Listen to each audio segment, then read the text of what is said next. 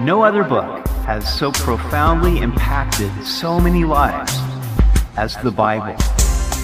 Welcome to Simply the Bible, the Through the Bible teaching program of Pastor Daryl Zachman of Calvary Chapel, Treasure Valley. Today we return to the book of Ezekiel, where Ezekiel prophesies against the foolish prophets who build a wall of lies.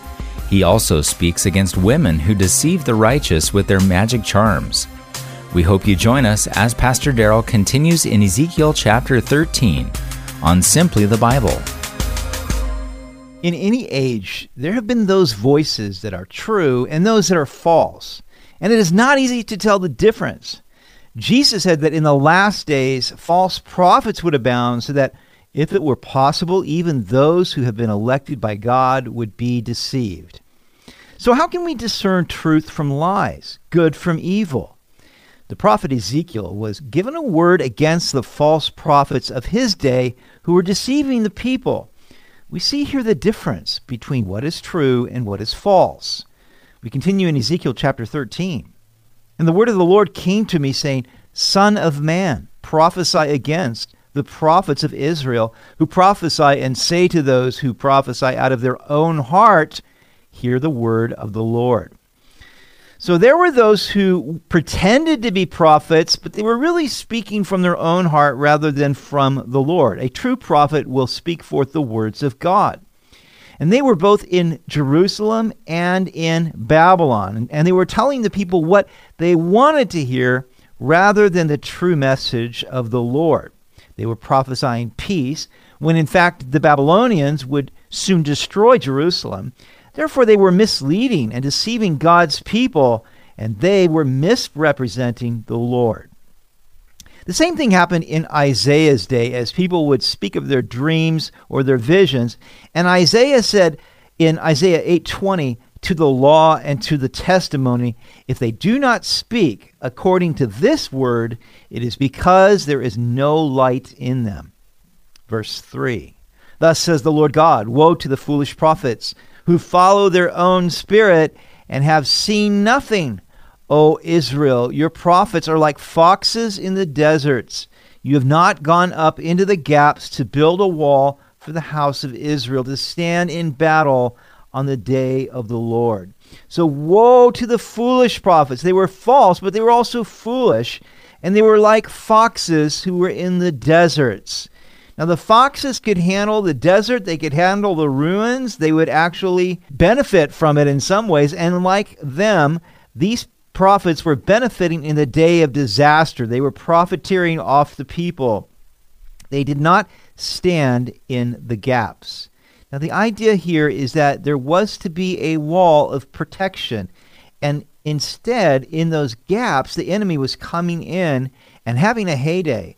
And the prophets should have been standing in those gaps. They should have been lifting up the covenant of God, the word of God, and instead they were seeking to benefit themselves. They did not build the wall. They did not build the wall of righteousness. If the nation had been righteous rather than unfaithful and idolatrous, then God would not have brought this judgment against them. But as it was, because of the unrighteousness, the enemy was having a heyday.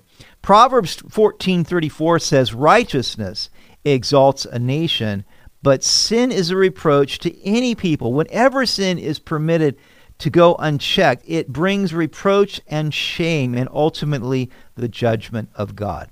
Therefore, Israel would not stand in the day of the Lord. When God's judgment would come, they would fall. They have envisioned futility and false divination, saying, Thus says the Lord, but the Lord has not sent them. Yet they hope that the word may be confirmed. Have you not seen a futile vision? And have you not spoken false divination? You say, The Lord says, but I have not spoken. So they were imagining things, they were envisioning falsehood. And they were saying, Thus saith the Lord, and yet it wasn't the Lord speaking. You know, I have a problem when people throw that around. When people will say, "Oh, well the Lord told me this or the Lord told me that." And and I think, "Did the Lord really tell you or are you just speaking out of your own heart?" But we need to be very careful and make sure that if we say that the Lord told us something that He really told us, God said, Listen, I'm against you for saying these things because I have not spoken, and yet you are saying that the Lord says this. Therefore, thus says the Lord God, because you have spoken nonsense and envisioned lies, therefore I am indeed against you, says the Lord God. My hand will be against the prophets who envision futility and who divine lies. They shall not be in the assembly of my people, nor be written in the record of the house of Israel, nor shall they enter into the land of Israel. Then you shall know that I am the Lord God. Now, by speaking against Jeremiah in Jerusalem and against Ezekiel in Babylon, these false prophets were speaking against God's word and therefore were against God. So God would be against them. They would be excommunicated from the assembly of Israel. Now, that's severe. And they would not be allowed to return to their homeland when God brought the exiles back after 70 years of captivity and then they would know that I am the Lord. Because indeed, because they have seduced my people, saying peace when there is no peace, and one builds a wall and they plaster it with untempered mortar. Say to those who plaster it with untempered mortar that it will fall. There will be flooding, rain, and you, O great hailstones, shall fall, and a stormy wind shall tear it down. Surely, when the wall has fallen, will it not be said to you, Where is the mortar with which you plastered it? Now, it is a constant temptation to the pastor or the prophet to tell people what they want to hear rather than what they need to hear. It's easier to give a message of peace and prosperity that makes people feel good than to expose what is wrong and call them to repentance.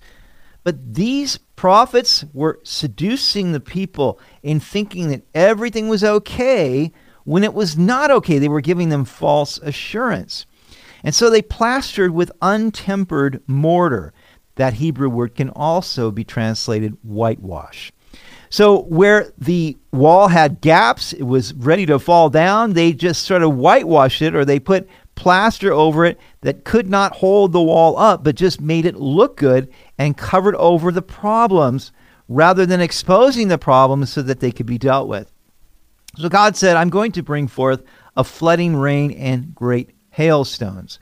The rain would expose the weakness of the wall, it would wash all the plaster away, and the hailstones would then knock down the wall that they had built, that everybody put their hope in, but it was nothing but a house of cards.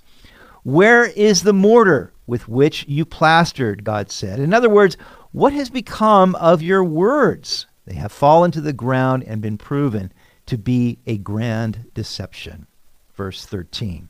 Therefore, thus says the Lord God I will cause a stormy wind to break forth in my fury, and there shall be a flooding rain in my anger, and great hailstones in fury to consume it. So I will break down the wall you have plastered with untempered mortar, and bring it down to the ground, so that its foundation will be uncovered. It will fall, and you shall be consumed in the midst of it.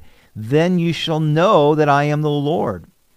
So God would bring the stormy wind of the Babylonian invasion, and what they had built would be brought down to the ground. The foundation itself would be uncovered.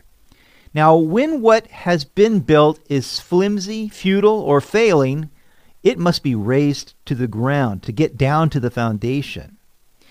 Our foundation is Jesus Christ. Sometimes God must remove everything we have built that can be shaken to get down to the foundation so that then he can rebuild and rebuild it the right way. We may feel like we are being consumed in the process, but what is really being consumed are the wood, hay, and stubble of our lives that cannot endure the fire nor stand the test of time. Thus will I accomplish my wrath on the wall and on those who have plastered it with untempered mortar. And I will say to you, the wall is no more, nor those who plastered it.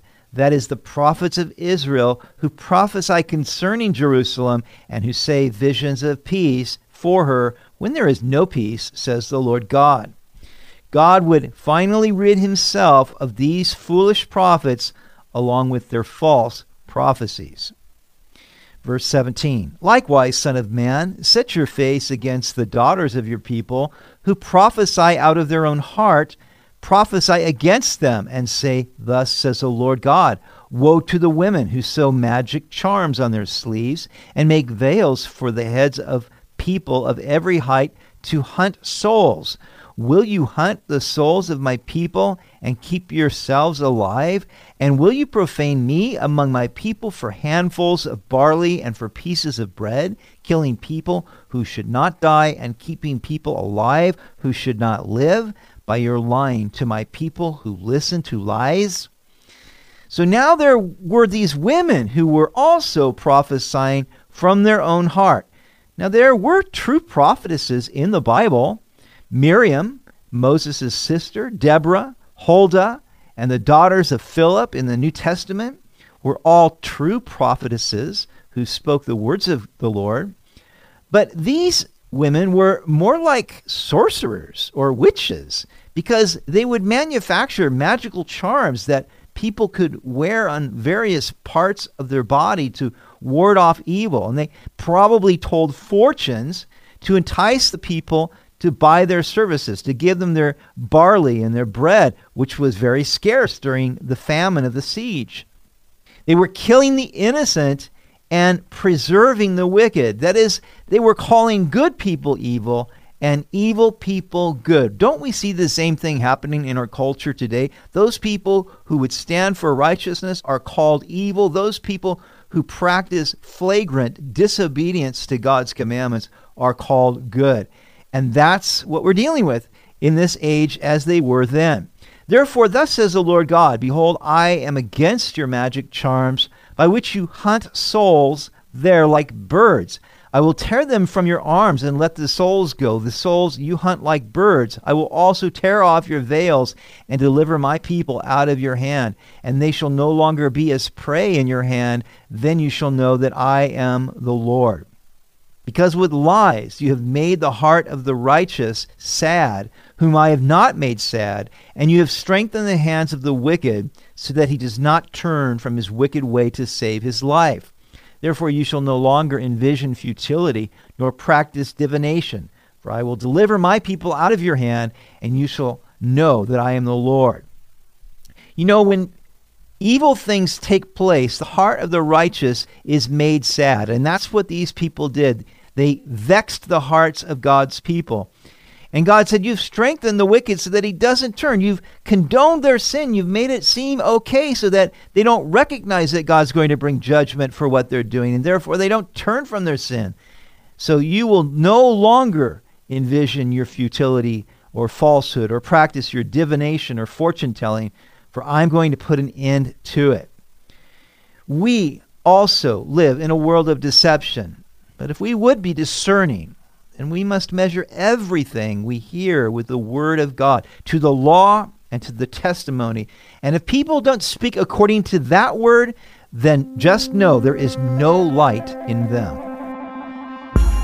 You've been listening to Simply the Bible, the Through the Bible teaching program of Pastor Daryl Zachman of Calvary Chapel, Treasure Valley. For more information about our church, please visit our website at calvarytv.org. That's calvarytv.org. If you have any questions or comments, please contact us through our website. To listen to previous episodes, check out our podcast on iTunes or Spotify, and please leave us a review. Tomorrow we will see where the Lord shows Ezekiel that the elders of Israel have set up idols in their hearts. God will bring four punishments against the persistently unfaithful in the land. We hope you'll join us as we continue in the book of Ezekiel on Simply the Bible.